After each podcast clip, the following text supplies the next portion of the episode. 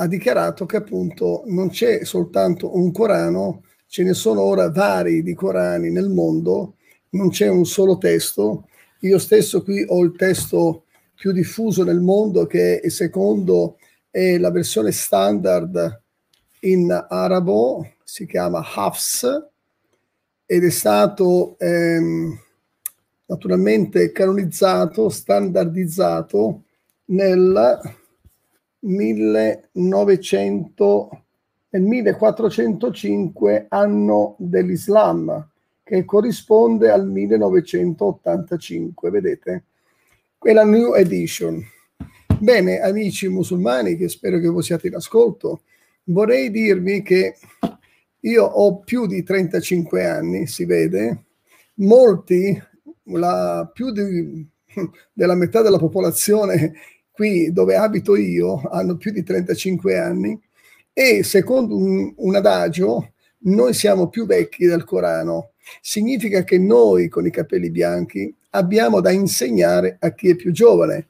Quindi anche il Corano è più giovane e se il Corano è più giovane e noi possiamo insegnare le sacre scritture, infatti nel Corano voi leggete questa bella frase dove viene data questa esortazione ai musulmani o voi ragionate con le buone maniere con la gente del libro, quando la gente del libro è identificata nei cristiani e nei giudei. E poi dice ancora il Corano per voi, amici musulmani, se avete qualche dubbio, andate dalla gente del libro, perché loro hanno posseduto le scritture prima di noi. Mizzega. Quindi Volevo anche dirvi innanzitutto che abbiamo ancora un Corano qui, che la seconda copia standard, che si chiama la copia di Warsh.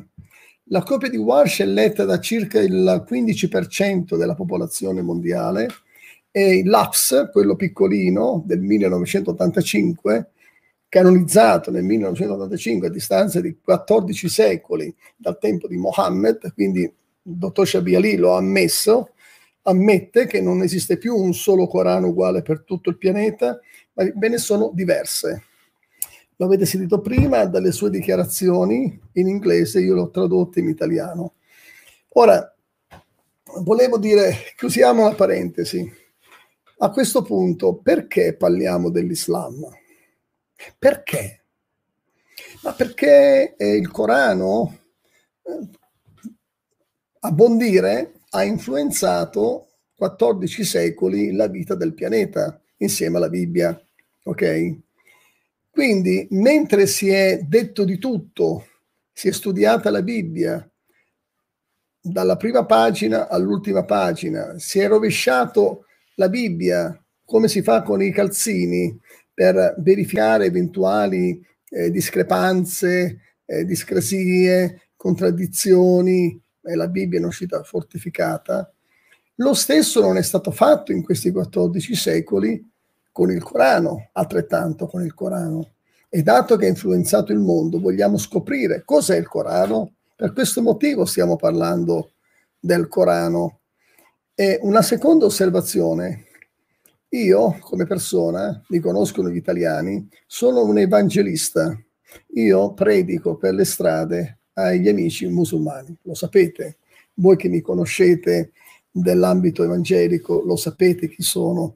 Da 30 anni faccio questo e che poi con, la, eh, il, con questo fenomeno del coronavirus, col lockdown, i rapporti dovute naturalmente alle leggi che sono adesso eh, naturalmente da ottemperare e rispettare la distanza di sicurezza, l'evangelizzazione per le strade manca a me moltissimo.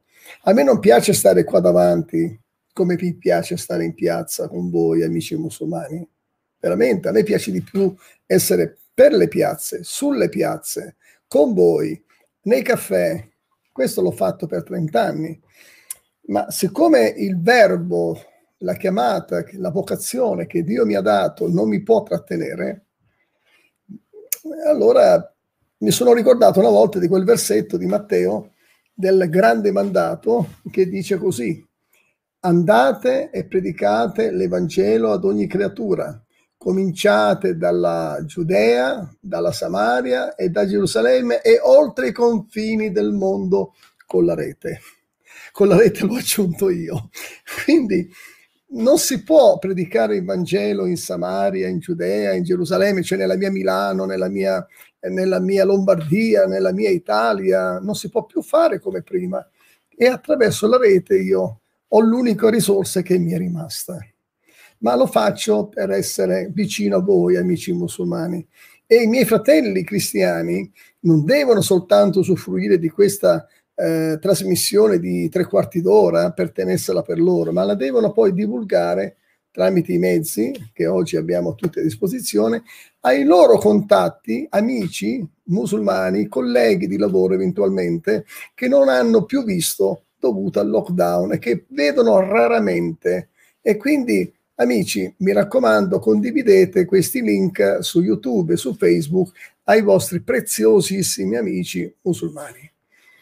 Bene, adesso partiamo con la, il programma.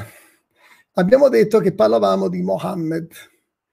Allora, io credo che parlare di Mohammed è, di, è difficilissimo anche per i sapienti musulmani, perché le fonti più tarde che parlano di lui non sono immediatamente dopo la sua morte, nel, immediatamente dopo, ma devono trascorrere circa 200 anni prima che il re Abd al-Malik, un grande riformatore dell'Islam in Arabia Saudita, si accorse che c'era una falla per promuovere l'Islam sul territorio.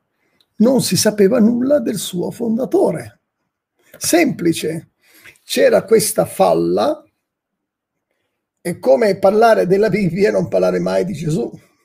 È come parlare dell'Antico Testamento e non, e non leggere a proposito delle profezie eh, del Cristo, della venuta del Cristo. Ed è come parlare del Nuovo Testamento, ma Gesù non è mai venuto sulla terra. Quindi, se Mohammed non si saprà mai niente di lui, ha pensato il re Abd al-Malik, come faranno a credere sulle origini dell'Islam primitivo le persone? Così ha incaricato un giorno un, un giovanotto per scrivere la biografia di Mohammed, ma questo è arrivato 200 anni dopo.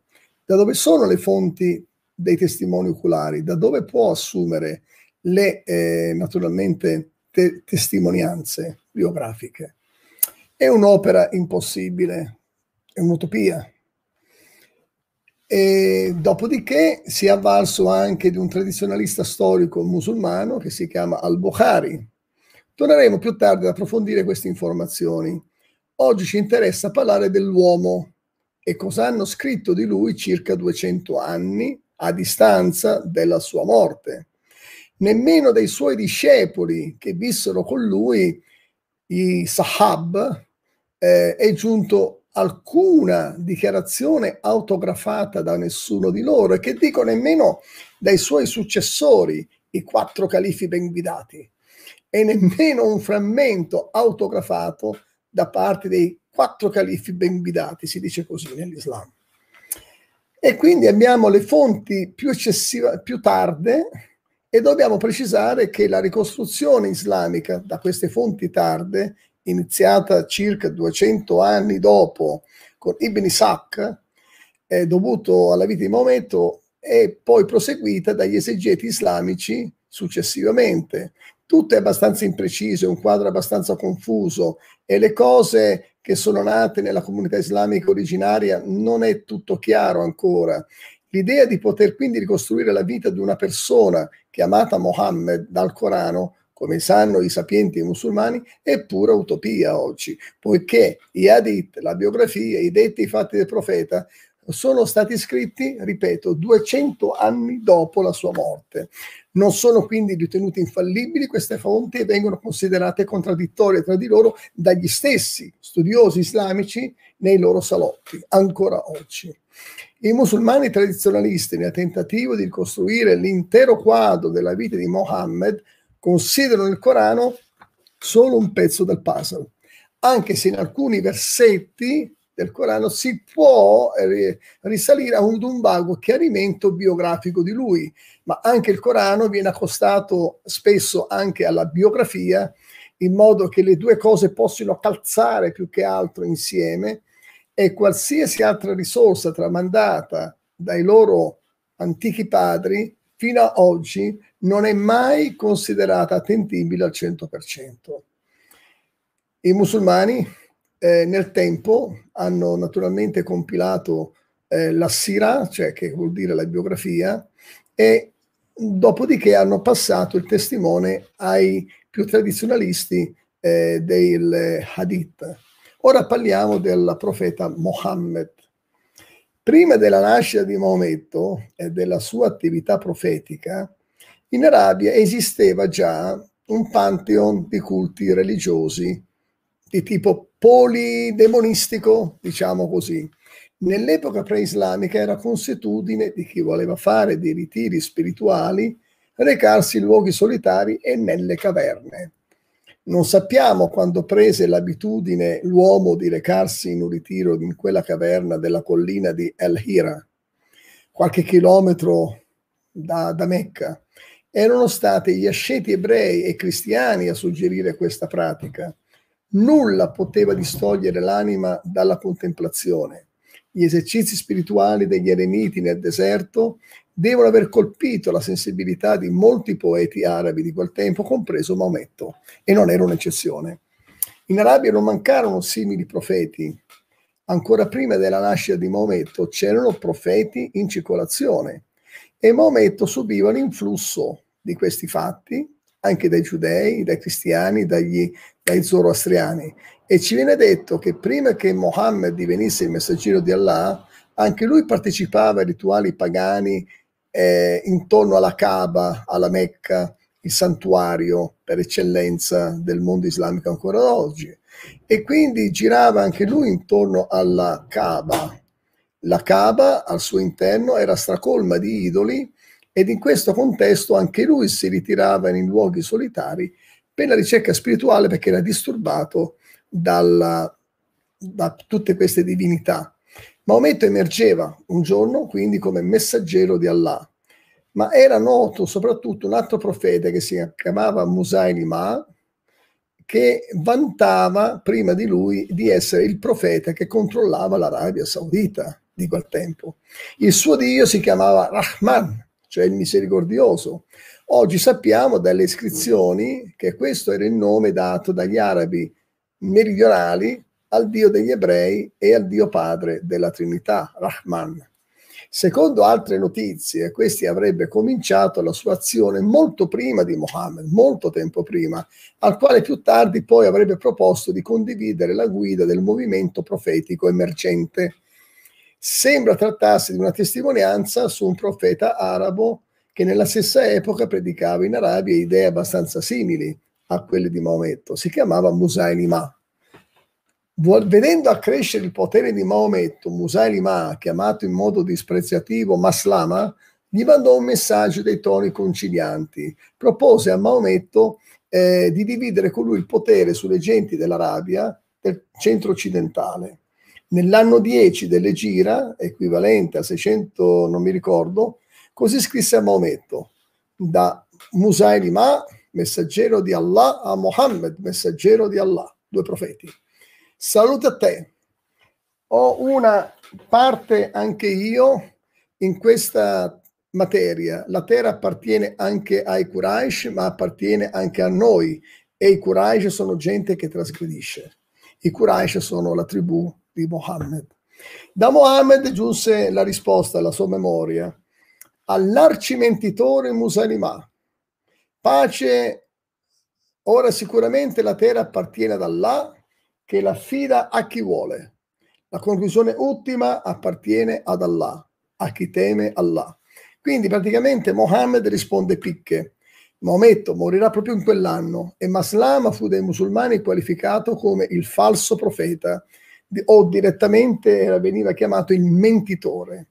Durante il regno poi del primo califfo Abu Bakr, dopo la morte di Mohammed nell'anno 633, vi fu una battaglia che fu un bagno di sangue tra i seguaci del profeta Maslama, che cercava di emergere dopo la morte di Maometto, e quelli e i seguaci del profeta Maometto, per contendersi lo scettro della verità nella religione, nella regione dell'Arabia. I secondi prevarranno sui primi e l'Islam di fattura maomettana otterrà la supremazia. Maslama morirà durante la battaglia di Akraba. Akraba o Akriba, non mi ricordo. Dai docenti musulmani ci viene detto che proprio nella Sura 693 della rivalità tra il profeta Mohammed e Musailima. Si legge proprio nel Corano, eh? quindi c'è una testimonianza di questo. Diceva allora Maometto che eh, lui era il vero profeta, mentre Musailima era un bugiardo. E vedete, c'erano già due galli in un pollaio. Ora, naturalmente, eh, questo è diventata poi la storia vera c'è stata una separazione quindi eh, tra, nel mondo musulmano già al tempo di Mohammed, che avrà poi delle ripercussioni, le vedremo tra poco. Naturalmente in, poi i musulmani hanno preso in mano la vittoria ad Akraba e hanno quindi preso il potere. In quella sura di cui parlavo si rivela che il primo sosteneva di aver ricevuto da Allah un'ispirazione che eguagliava il Corano di Maometto che era praticamente Musalimà. E questo possiamo trovare scritto nel commentario a pagina 39 del, del Corano di, di Piccardo. Maometto non si oppose fortemente, stavo dicendo, al politeismo della città di Mecca inizialmente, ho osservato che successivamente Maometto distrusse solo parte degli idoli della Mecca, lo vedremo tra poco nel mio PowerPoint, ad esclusione della Kaaba e della pietra nera, presso ai quali si prostravano gli arabi nell'epoca preislamica, compreso lui e suo zio paterno. Come è noto, ancora oggi i musulmani camminano, camminando al contrario sette volte intorno alla Kaaba, in senso antiorario, e questa fase si chiama circumambulazione. Era una pratica che anche Mohammed aveva fatto prima di diventare profeta e che poi ha, naturalmente, vedremo tra poco, ha riconfermato sotto l'ombrello spirituale di Allah. Da quel momento divenne anche lui, eh, nel, dopo il 632, l'Islam divenne la religione dell'Arabia Saudita per, ufficialmente. E adesso vi farò vedere qualcosa sul PowerPoint vi farò vedere delle immagini che spero possano essere di aiuto per voi. Allora, guardiamo adesso un attimino, la, vi faccio vedere adesso eh, queste cose. Allora, qui abbiamo la storia islamica tradizionale. Stiamo parlando appunto delle fonti. Avevo fatto un accenno soltanto, un accenno molto veloce su Maometto, gli albori, gli albori della, eh, della vita di Maometto. Nel 570 nasce Maometto, così ci dicono, eh, così ci dicono. Nel 610, eh, come una scelta, lui va nella cava per meditare, eh, perché era conturbato dall'idolatria, eh, e quindi farà l'incontro con questo angelo, un angelo secondo la tradizione islamica dicono che si trattasse dell'angelo Gabriele, ma questo è veramente eh, un'informazione eh, molto, molto artif- artificiosa, non è motivata nemmeno dalle tradizioni interne. Poi nel 610 al 622 lui eh, stanzia naturalmente nella sua città di origine, che è la Mecca, la città di Mecca, e cerca di fare proseliti di nascosto, in modo sommesso, perché l'idolatria dell'epoca pre-islamica era troppo evidente e violenta nelle sue manifestazioni, non era permesso eh, andare controcorrente. Nel 621, secondo la tradizione islamica, lui su un, su un buraka, che è un cavallo bianco alato, sembra una favola, ma questo è quello che di cui parla proprio la tradizione musulmana, su un cavallo alato eh, vola eh, da Mecca fino a Gerusalemme, ma raggiunge i sette cieli. Nei sette cieli lui ha un incontro eh, con i profeti, incontra gradualmente secondo il livello dei cieli, incontra, eh, non so, ora in ordine progressivo non mi ricordo, ma incontra Abramo, incontra Mosè, incontra Adamo, Adamo diventa un profeta nell'Islam, e ognuno dice non venire da me, vai da Abramo. Abramo dice non venire da me per chiedere lo sconto delle preghiere, perché le preghiere giornaliere erano circa una settantina al giorno e quindi Maometto andò ad, in, ad, intercedere presso Allah perché le 70 preghiere al giorno erano veramente un peso, troppo, un fardello troppo pesante. E allora eh, in questo ci racconta la, la tradizione, eh, la tradizione islamica, e finché ottiene lo sconto di 5 preghiere al giorno. Occhio, nel Corano è scritto in un versetto che le preghiere in un giorno sono soltanto quattro. Capito?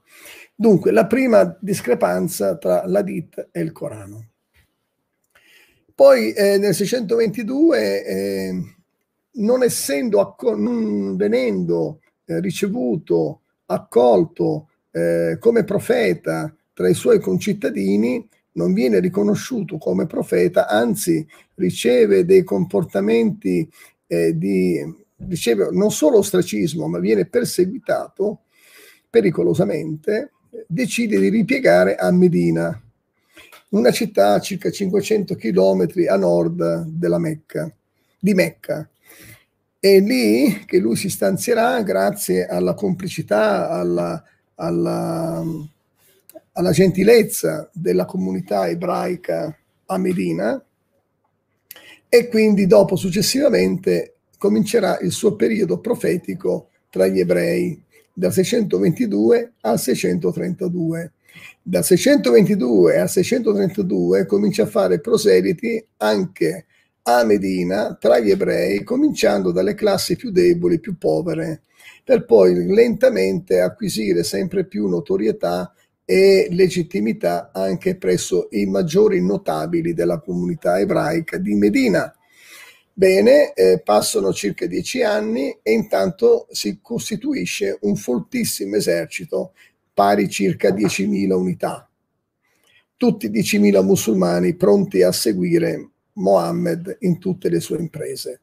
Vanno alla Mecca, tornano alla Mecca dove aveva un contenzioso, aveva un contenzioso, un conto sospeso e quindi per farla breve conquisterà Mecca e la bandiera eh, islamica eh, sventolerà sulla Kaaba, questo cubo, da questo cubo coperto da un drappo nero, forse vi ricordate la figura. Nel 632 muore, metto per avvelenamento punto di domanda, perché tra poco vedremo una ditta dove il, lo sfortunato Mohammed non prevede che una donna ebrea sta, gli sta servendo un gustosissimo agnello cotto, ma col veleno. Eh, lo vedremo tra poco. Nel 632 eh, muore e il suo suocero Abu Bakr, e sarà suo suocero perché lui è il padre della bambina moglie di Mohammed e il padre, proprio lui è il padre della bambina che Maometto ha sposato, tra virgolette. E nel 634-644 Omar eh, prende il potere, subentra ad Abu Bakr e da Abu Bakr, ad Abu Bakr subentrerà Otman e Otman subentrerà con molti eh, drammi Ali. Ali il, Ali, da quale poi, eh, da quale poi eh, si intreccia una storia così complicata e una, una, una sorta di scontri circa chi dovesse detenere il potere, che si crea uno scisma. Da questo scisma deriveranno, deriveranno gli sciiti, che vuol dire scisma. Adesso qua un'altra bella cosina allora, guardiamo adesso questa, questa mappa. Questa mappa l'ho ricavata da un mio collega che me l'ha mandata, io l'ho soltanto tradotta. Allora, Maometto muore nel 632, vedete in basso? Nessuno parlerà di Maometto nessuno conosce il nome di Maometto nel mondo dopo i quattro califfi, dalla fino a quando arriviamo al 750. I califfi eh, compresero che i testamenti dei cristiani, cioè l'Antico Testamento, il Nuovo Testamento, spiegavano sempre le circostanze nelle quali i profeti si muovono e parlano, mentre nel Corano gli scenari sono completamente assenti come nella Bibbia. E allora da qui hanno deciso che era importante ingaggiare dei biografi che ricostruirebbero come e perché quando scaturirono le rivelazioni del Corano. Quindi eh, dovevano costruire un qualcosa come la biografia che calzasse, giustificasse, venisse ad appoggiare come prova esterna le rivelazioni del Corano come genuine e quindi eh, con la biografia si creeranno naturalmente una forma indiretta del commentario. Mentre stava facendo la passeggiata, ad esempio, sto inventando, ecco che gli arriva la rivelazione. O voi, gente del libro, non sarete, non avrete basi sicure finché una cosa così, no? Quindi la biografia serviva per appoggiare, giustificare, corroborare che quelle cose scritte in quella che non era ancora il Corano, eh, come oggi, erano state effettivamente eh, verificate dai biografi come prove esterne e divenute quindi prove interne. Questo eh, io ve l'ho fatto vedere la settimana scorsa, io ho la biografia di Ibn Ishaq di 500 pagine, ce l'ho qui in mano mentre sto parlando, si, si compra su Amazon tranquillamente, non è una cosa difficile e naturalmente lui non riesce a completare la sua opera perché morirà verso la fine del completamento della biografia, finché poi eh, nel se- circa eh, 70 anni dopo, 60 anni dopo, eh, l'opera di Ibn Ishaq, cioè la biografia di Mohammed di Ibn Ishaq, verrà presa in mano e continuata attraverso Ibn Sham, che è un altro biografo che naturalmente prende in mano l'opera di Ibn Ishaq. E qua ci stanno i dubbi nei salotti dei, musulm- dei sapienti musulmani, per esempio tra le loro speculazioni se in effetti Ibn Isham ha rispettato tale quale il manoscritto di Ibn Ishaq senza trasformarlo, senza tagliare, amputare, sostituire, senza fare nulla di, di suo, di sua iniziativa, o soltanto completare. Completare da chi intanto? Intanto la distanza diventa ancora più abissale perché Ibn, Ibn Isham nasce nel 830. Mettiamo caso che quindi 200 anni dopo la morte di Maometto, vedete 632, qui siamo nell'830, con Ibn Isham, quindi passano 200 anni soltanto per la nascita di Ibn Isham. Poi mettiamo, facciamo finta che a 20 anni to, ha iniziato a continuare l'opera di Ibn Isaac, ci sta che sono passati quasi 250 anni.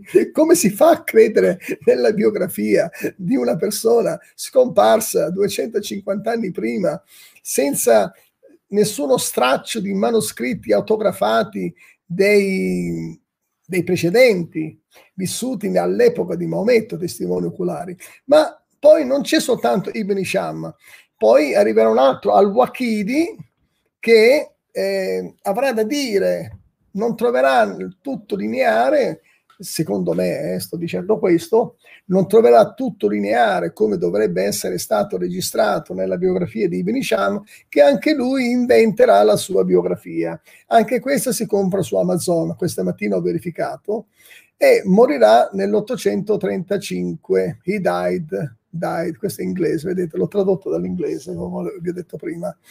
E quindi AD, dopo Cristo. Allora, naturalmente con le biografie ci voleva di più, avevano giudicato che occorreva qualcosa che corroborasse a loro volta qualcosa, corroborasse non il Corano e basta, ma anche le biografie, attenzione. Quindi sono nati i primi, eh, sono spuntati i primi eh, tradizionalisti che hanno compilato le hadith, hadith Hadith sta per diario eh, delle parole, atti, opere, eh, gesta del, dell'uomo. E quindi abbiamo l'opera più importante è, è il Bukhari, poi abbiamo Sahih Muslim, vedi questi qui sono morti nel Novecento, nel, nel IX secolo, nel IX secolo, qui siamo a distanza di 300 anni. Questi hanno compilato gli hadith non a ridosso della morte di Mohammed, to, magari dopo i biografi hanno attinto qualcosa dagli hadith, tutto il contrario. Gli hadith sono venuti dopo eh, il Corano, dopo la, le Siratul Rasulallah, che praticamente sono le biografie, e poi naturalmente queste, le, sahih, le hadith sono ritenute, ci sono gradi gradi di autorevolezza all'interno degli hadith. Ci sono, eh, non tutti i hadith sono creduti realmente eh, l'ultima parola da moltissimi musulmani. Addirittura ci sono musulmani che non credono in nessun hadith. E questo è un po' peggio, perché da dove allora possono attribuire le parole del Corano essere reali se nemmeno qualcuno to, come Hadith, appoggiano quello che dice il Corano. Quindi vedete che eh, delle opere che vengono scritte 250-300 anni dopo i fatti accaduti a tempo di Mohammed è veramente inesistente una persona che creda. È come credere che Jumbo stia volando mentre io sto parlando. È un po' come dire to, che eh, facciamo finta, prendiamo un personaggio recente, eh, Napoleone, so se, 250 anni fa. Beh, non c'è nessuna fonte che parli di, di Napoleone, dopo 250 anni, oggi iniziamo a ricostruire la biografia di Napoleone, per dire. Da dove prendiamo le fonti? Di chi sono i testimoni oculari? Dove sono dei documenti autografati? Non ci sono. Quindi qui abbiamo un altro do- documento che l'Islam come lo conosciamo oggi, quindi vado verso la conclusione, non esisteva nel tempo di Mohammed, ma si sviluppò nell'arco presumibilmente di circa 200-300 anni, eh, quello di cui oggi stiamo leggendo nelle tradizioni.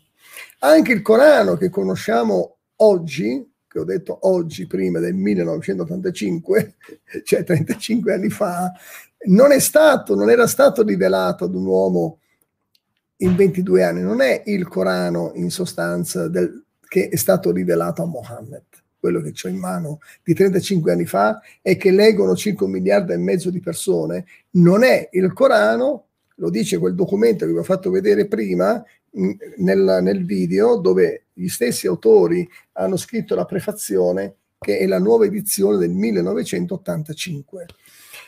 L'altra volta vi ho parlato del 1923, sì, non confondetevi, perché nel 1923 il Corano, Hafs, era stato costituito come edizione solo per l'Egitto, esclusivamente per l'Egitto soltanto per gli egiziani.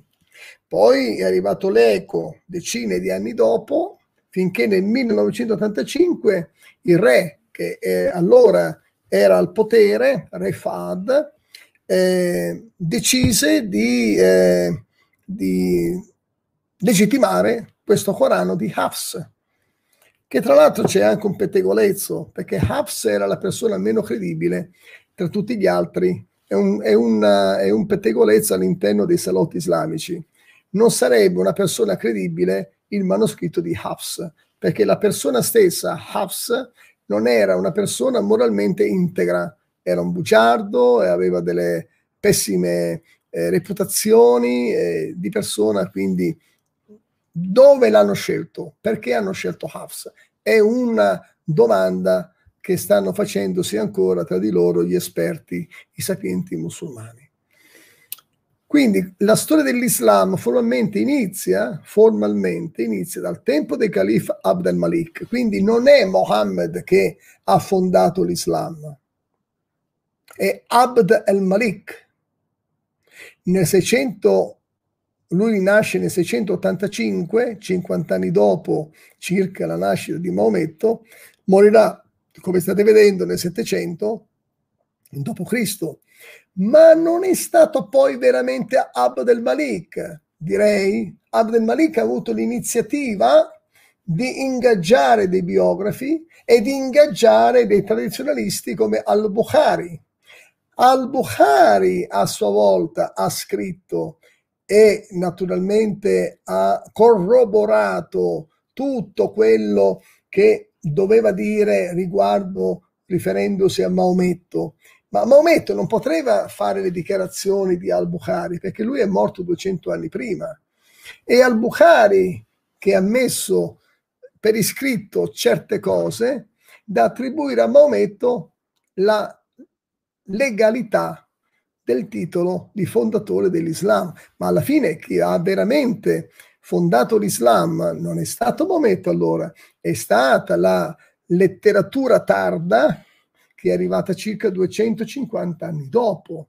Perché senza quella letteratura di al-Bukhari nessuno oggi saprebbe di Maometto e grazie soltanto alle biografie scritte da Ibn Isaac e Ibn Sham e dalle hadith di al-Bukhari che oggi l'Islam ha preso potere e come vedete si sta diffondendo in tutto il pianeta, ma è dovuto non all'intelligenza di Mohammed, no, perché tutto quello che lui ha fatto era circoscritto sul territorio dell'Arabia Saudita. All'epoca non si chiamava Arabia Saudita, si chiamava Hijaz, quel territorio, quella penisola, Hijaz. Quindi lui era soltanto protagonista nella terra Hijaz, ma tutto quello che poi è accaduto dopo e che quindi ha preso eh, visibilmente eh, territorio su tutto il mondo è stato dovuto grazie al Bukhari. Qui abbiamo allora delle domande che le questioni si stanno sollevando dai sapienti. I sapienti musulmani non parlano di questo pubblicamente, pubblicamente non ne parlano, non possono, ma le domande sono più o meno queste, vertono intorno a questi discorsi. Se tutte queste scritture e biografie della storia islamica presero piede tanto tardivamente rispetto agli episodi accaduti, allora perché attardarsi tanto a lungo dagli accadimenti senza testimoni oculari? Perché non ci hanno pensato prima? Perché hanno aspettato 250-300 anni? È impossibile che erano degli analfabeti, non sapessero scrivere o nel leggere. Erano persone colte, molto colte, regnavano su Bassora in Iraq, Baghdad, a Damasco, regnavano a Gerusalemme, regnavano a Cairo, regnavano in Spagna, regnavano in India. È impossibile che non avessero tempo, perché tutti gli scrivi e gli emanuensi a disposizione ce l'avevano a migliaia intorno di loro. Perché hanno procrastinato 250-300 anni? Perché? E siamo arrivati nel IX secolo, oltre 200 anni dopo i fatti, quei biografi da quali fonti avrebbero attinto quelle informazioni prese per certe, senza testimoni oculari? Queste cose possono essere considerate veramente di massima fiducia? Certo, no. E perché queste fonti non risalivano immediatamente al periodo degli eventi stessi? potevano necessariamente farle risalire e dovevano iniziare subito nel, al periodo degli eventi stessi che erano stati ormai registrati, ma a breve scadenza, immediatamente dopo, come con i Vangeli, come con eh, il Nuovo Testamento. Allora, tornando all'Islam, rimane un periodo, un vuoto di 200-300 anni di storia non scritta di storia non scritta immediatamente dalla morte di Maometto. È storia non scritta. La Bibbia ne esce vincitrice perché abbiamo anche, non abbiamo tutti i manoscritti autografati originari, originali del tempo, è chiaro, ma eh, ci sono rimasti degli stralci, degli stralci autografati dai profeti, alcuni profeti, che hanno scritto loro stessi al momento dei fatti, quello che noi leggiamo. E se questo era possibile molto tempo prima dell'Islam, e se questi piccoli stralci autografati hanno resistito per così tante migliaia di anni fino ad oggi, nel, al tempo di Maometto sicuramente eh, si poteva, ci possiamo attendere, aspettare che certi documenti potevano essere conservati molto molto meglio dopo tanti tanti secoli. E... Veniamo di nuovo alla storia. Ecco, questo è il Bukhari. Il Bukhari è un tradizionalista, quello che ha compilato la ditta al-Bukhari, che tra l'altro voi potete scaricarlo sui vostri telefonini. Scrivete al-Bukhari nel vostro App Store e naturalmente scaricherete la ditta completa. Qui abbiamo un, un riscontro storico da parte di Al-Bukhari, da parte di Al-Bukhari. E qua sta dicendo che il profeta, l'uomo, eh, dopo che aveva naturalmente rilasciato eh, il messaggio continuo eh, che lui era il profeta arrivato da Allah e che era venuto per vincere eh, il mondo eh, che si davano naturalmente nel mondo arabo, si davano al politeismo per annunciare l'assoluto monoteismo, guardate qua. Lui, mentre predicava l'assoluto monoteismo, usava dare un esempio ai musulmani di poter baciare la pietra nera e fino a prostrarsi davanti ad una pietra. Ma com'è possibile? Se lui dunque è venuto per combattere il politeismo, per uccidere i politeisti, per imporsi sui politeisti, poi dopo qui predica bene ma razzola male. Sto vedendo che qua lui avvalla la tradizione politeista, politeistica di potersi naturalmente eh, esercitare nella, nel culto eh, preislamico, ora però, in questo momento, avvallata dalla rivelazione di Allah. Lui bacia la pietra nera, si prostra. Ancora oggi i musulmani vanno alla Kaaba e fanno il pellegrinaggio. Il culmine del pellegrinaggio è il baciare la pietra nera. La pietra nera denota la possibilità, l'opportunità, baciandola, di vedere espiati tutti i propri peccati, baciando la pietra nera. Quindi il pellegrinaggio non si esaurisce quando arrivano a Mecca, ma il motivo, il clou del pellegrinaggio è baciare la pietra nera. E quello che accade, se andate su YouTube e vedete i pellegrini che si avventano sulla pietra nera, per baciarla si spingono. Vedrete da certi filmati su YouTube, come ho visto io, che la gente viene spintonata, cadono a terra e vengono calpestati. È la follia assoluta. Oh, amici musulmani, io sono qua. Se avete notato delle inesattezze, scrivetemi. Può darsi che io possa sbagliarmi qualcosa, eh? Dunque, qui abbiamo una testimonianza esterna, secondo Hadith al-Bukhari, 250-300 anni dopo, dai fatti accaduti, eh, racconta Abis bin Rabes, che dice a sua volta che ha visto un certo Omar guardare la pietra nera e rivolgendosi alla pietra nera gli parla, parla alla pietra nera esclamando per Allah certamente se non avessi visto il messaggero di Allah baciarti, io non ti avrei baciato oggi. Quindi si avvicinò alla pietra nera e la baciò. Questo è una forma di, di ossequio, di rispetto per il suo profeta. Naturalmente lui cammina sulle orme dell'esempio che gli ha lasciato il suo profeta. Ma così stanno facendo tanti Omar oggi. Ci sono tanti Omar.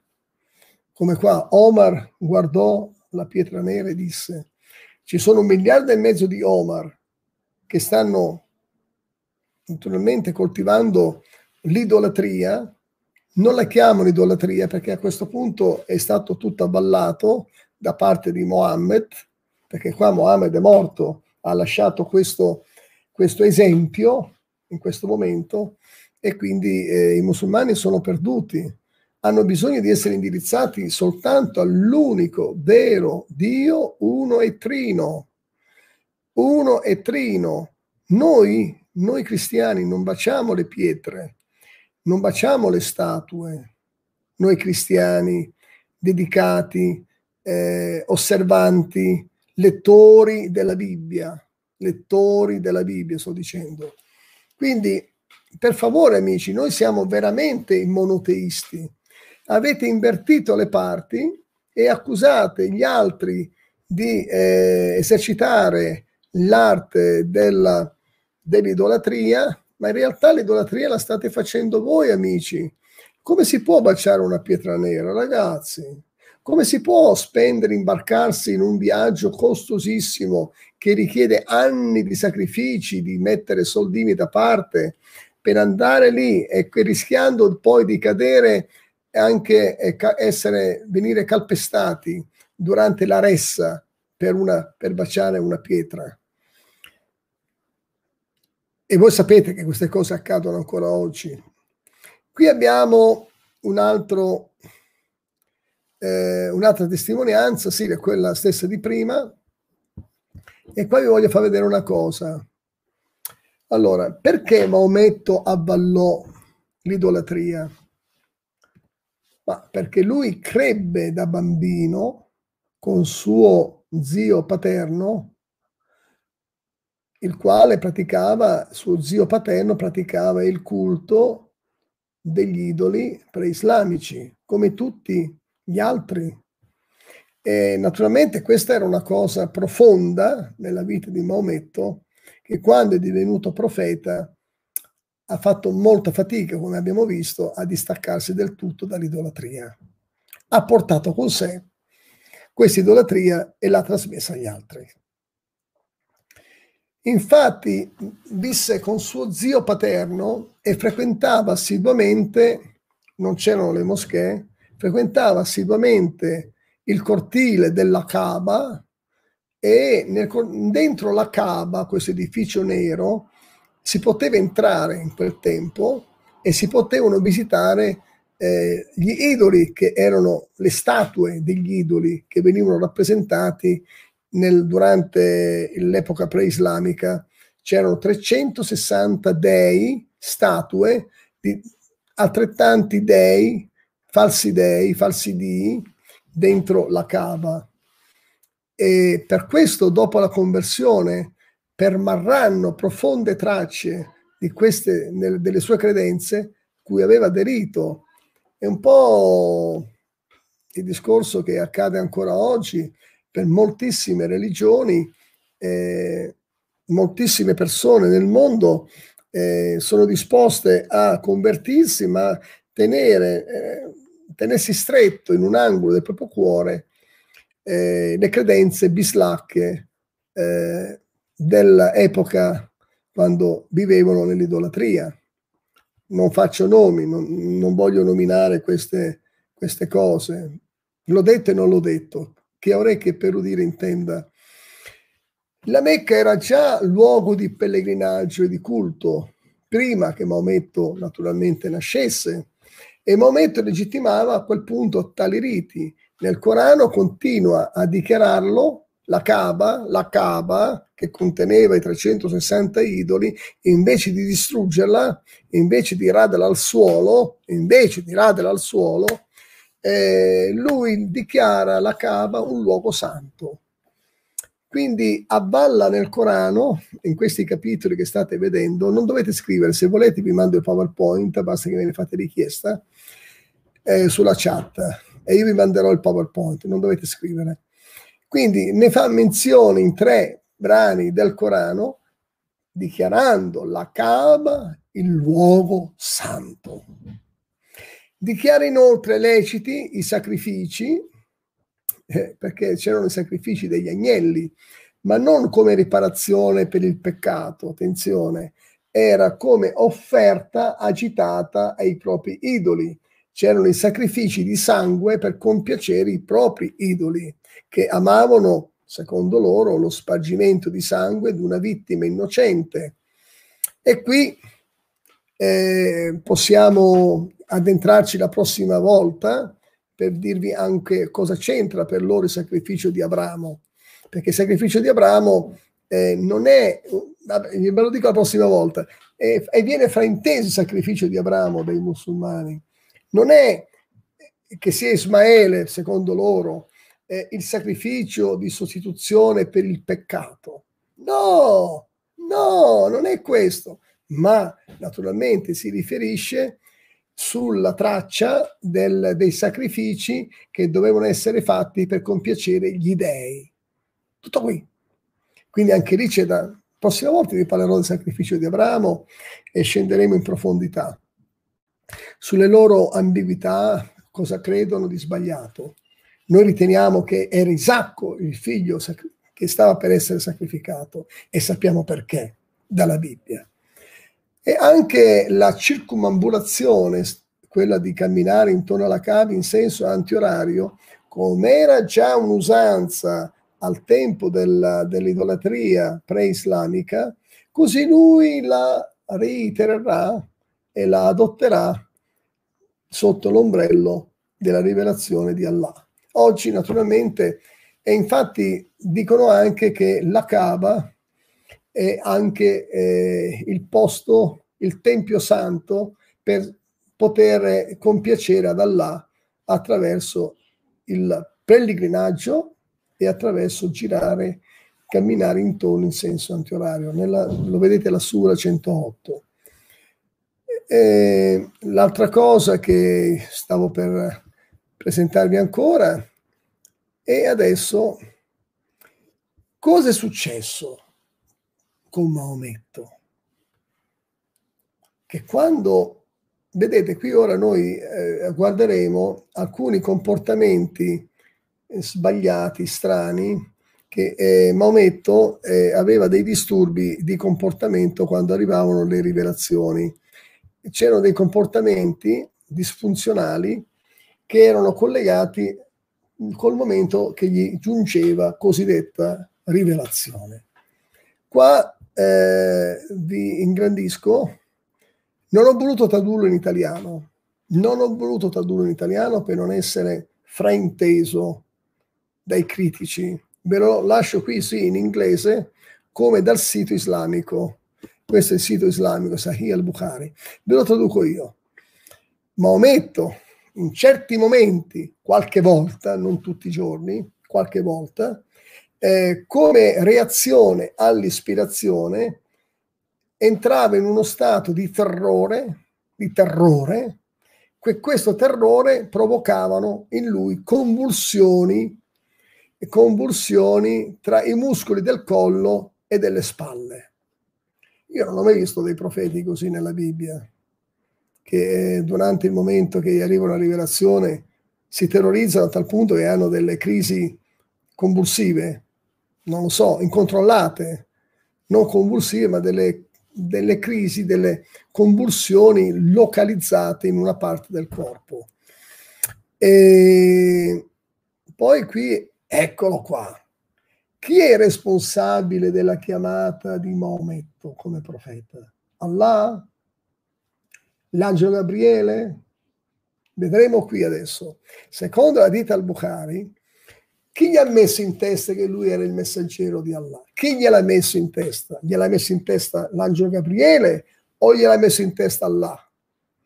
O glielo ha messo in testa questo signore qua, che si chiama Waraka bin Naufal, Waraka bin Naufal era lo zio di Mohammed, era lo zio e il fratello di sua moglie Khadija, il fratello, no, no, no, no, il cugino, mi correggo, il cugino di sua moglie Khadija.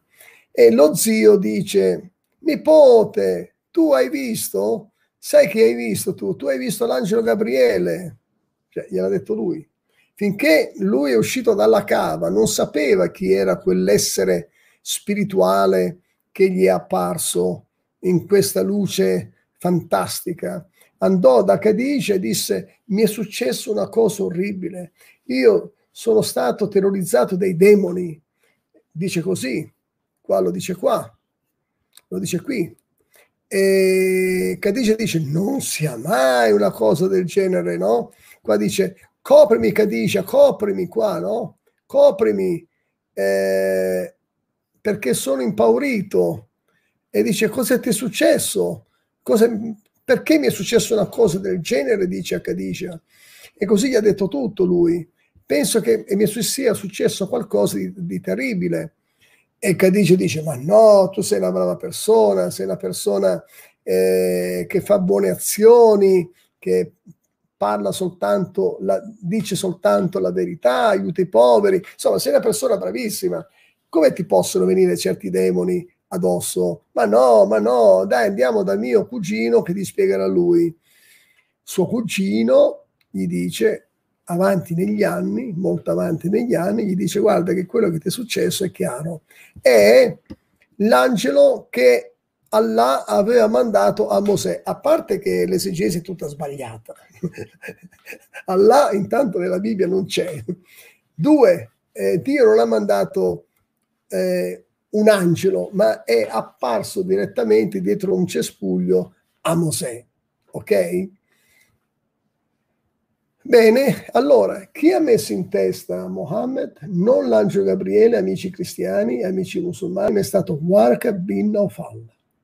È merito di Warka bin Naufal se Mohammed ha ricevuto l'investitura di profeta. Infatti dice, eh, qua dice, oh Maometto, tu sei in effetti l'apostolo della verità. Questo gliel'ha detto suo suo zio, suo zio. Ecco, e, e adesso eh,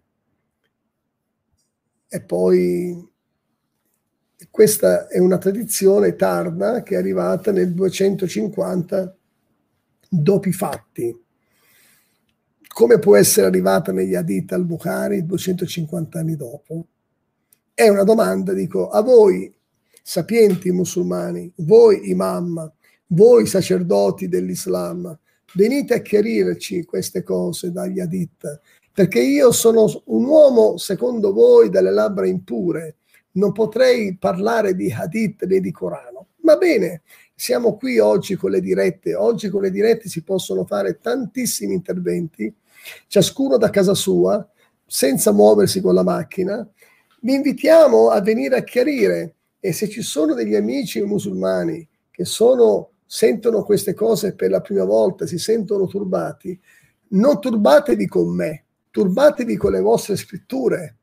Non venite a litigare da me, andate a chiedere chiarimenti dai vostri punti di riferimento, dai vostri maestri, dai vostri professori, dai vostri sapienti.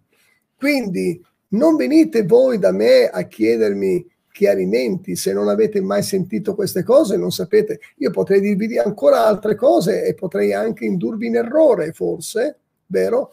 Ma possiamo parlare con i vostri massimi esperti, con i vostri professori.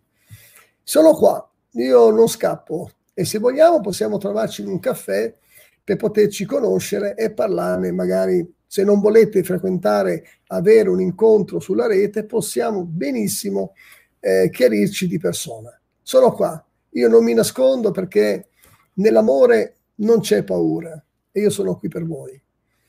Adesso eh, qui, qui accade un fatto un po' più strano invece per i nostri amici. Un profeta eh, viene avvelenato è Maometto. Maometto qui viene avvelenato. Maometto viene avvelenato. Questo è nella Hadith Sahih Muslim, massima autorevolezza per Sahih Muslim. Un giorno eh, il profeta Mohammed sta facendo una grigliata con i suoi amici e c'è una donna ebrea che gli porta in regalo, in, in donazione, una bestia cotta. E questa bestia cotta, aspetta, no, non è questa qui, vai, è qua. Eccola qui. Questa è Abu Dawood. Quindi lui sta mangiando con gli amici, una donna ebrea viene, gli porta una pecora arrostita, roasted sheep, which she had poisoned, che aveva avvelenata. Il messaggero di Allah ne mangiò e poi immediatamente mentre lui stava trangugiando il boccone saporito, subito si accorse che qualcosa non andava e così fermò tutti quanti dal proseguire cibandosi di questo agnello arrostito dalla donna ebrea. Poi dopo ha chiamato la donna ebrea e gli ha chiesto perché hai fatto questo gesto. E, e allora la donna ebrea gli ha risposto, If you were a prophet, it would not harm you. Se saresti un vero profeta, questa bestia arrostita, avvelenata, non ti avrebbe fatto del male. Ma vedi, se tu sei, invece sei quello che dici di essere un re, almeno così ci togliamo di mezzo te. E allora il messaggero di Allah eh, ordinò circa questa donna che venisse uccisa. Poi non avendo ingerito tutto, è riuscito a evitare una morte istantanea, ma gli effetti postumi del veleno avevano iniziato ad agire lentamente nel suo organismo. Alcuni mesi dopo, dopo tanti disturbi, disturbi, disturbi, morirà.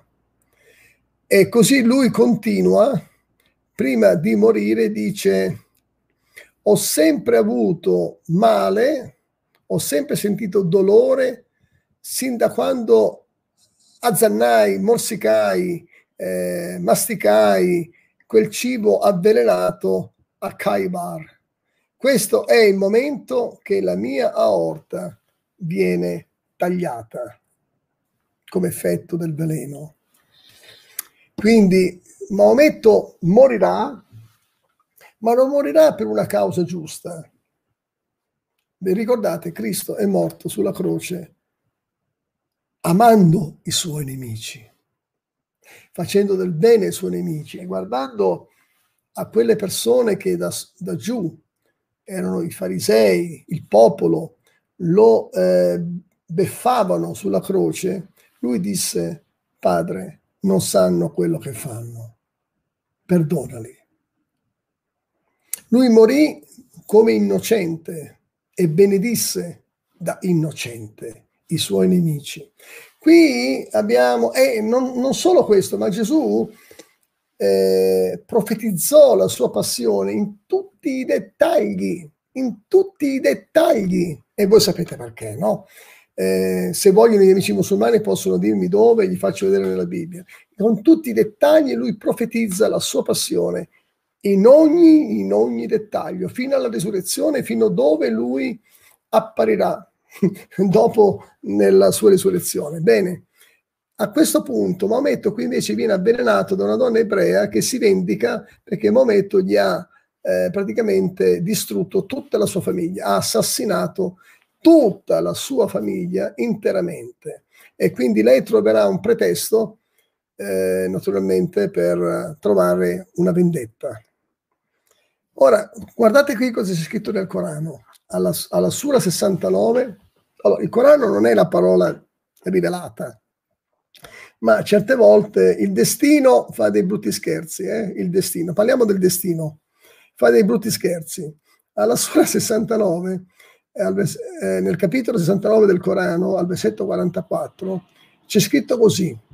Allora, l'angelo Gabriele direbbe questa frase nel Corano se Maometto ci avesse mendacemente attribuito qualche discorso, cioè avesse abusato, profetizzato qualcosa, di, attribuendolo da là, lo avremmo certo afferrato per la mano destra e quindi gli avremmo reciso la orta e nessuno di voi avrebbe potuto impedircelo. Mm. Mm. Fa riflettere, amici. Allora, il Corano non è parola rivelata, ma c'è questa coincidenza della morte di Maometto, dove lui stesso dichiara nella DIT, secondo la DIT, che è arrivato il momento che la sua orta viene recisa, qua lo leggete, con la storia, effettivamente la storia si aggancia alla cosiddetta profezia. Lui stesso profetizza dicendo guardate io sono una persona talmente onesta che se io affermassi qualcosa di falso, Allah mi reciterebbe la orta. E lui sta facendo un discorso qua propositivo dicendo io non giuro falso, io sono un uomo integro. Vedete, se io giuro falso mi succederà qualcosa, se io dicessi qualcosa attribuendolo da là, ma sì, ma là me la farebbe pagare. Ecco che qua succede quello che lui ha parato. Quindi gli avremmo deciso la orta. Allora, Maometto cosa avrebbe detto di falso? Che cosa avrebbe attribuito ad Allah qualche discorso falso. Allora ci sono tanti versetti del Corano che avrebbe mendacemente dichiarato, come ad esempio Gesù non è morto sulla croce. Potrebbe essere stata questa la frase mendace, ma ora io vi sto dicendo, stiamo entrando adesso in un mondo fantastico, eh, tridimensionale. Ecco, eh, sono domande da porre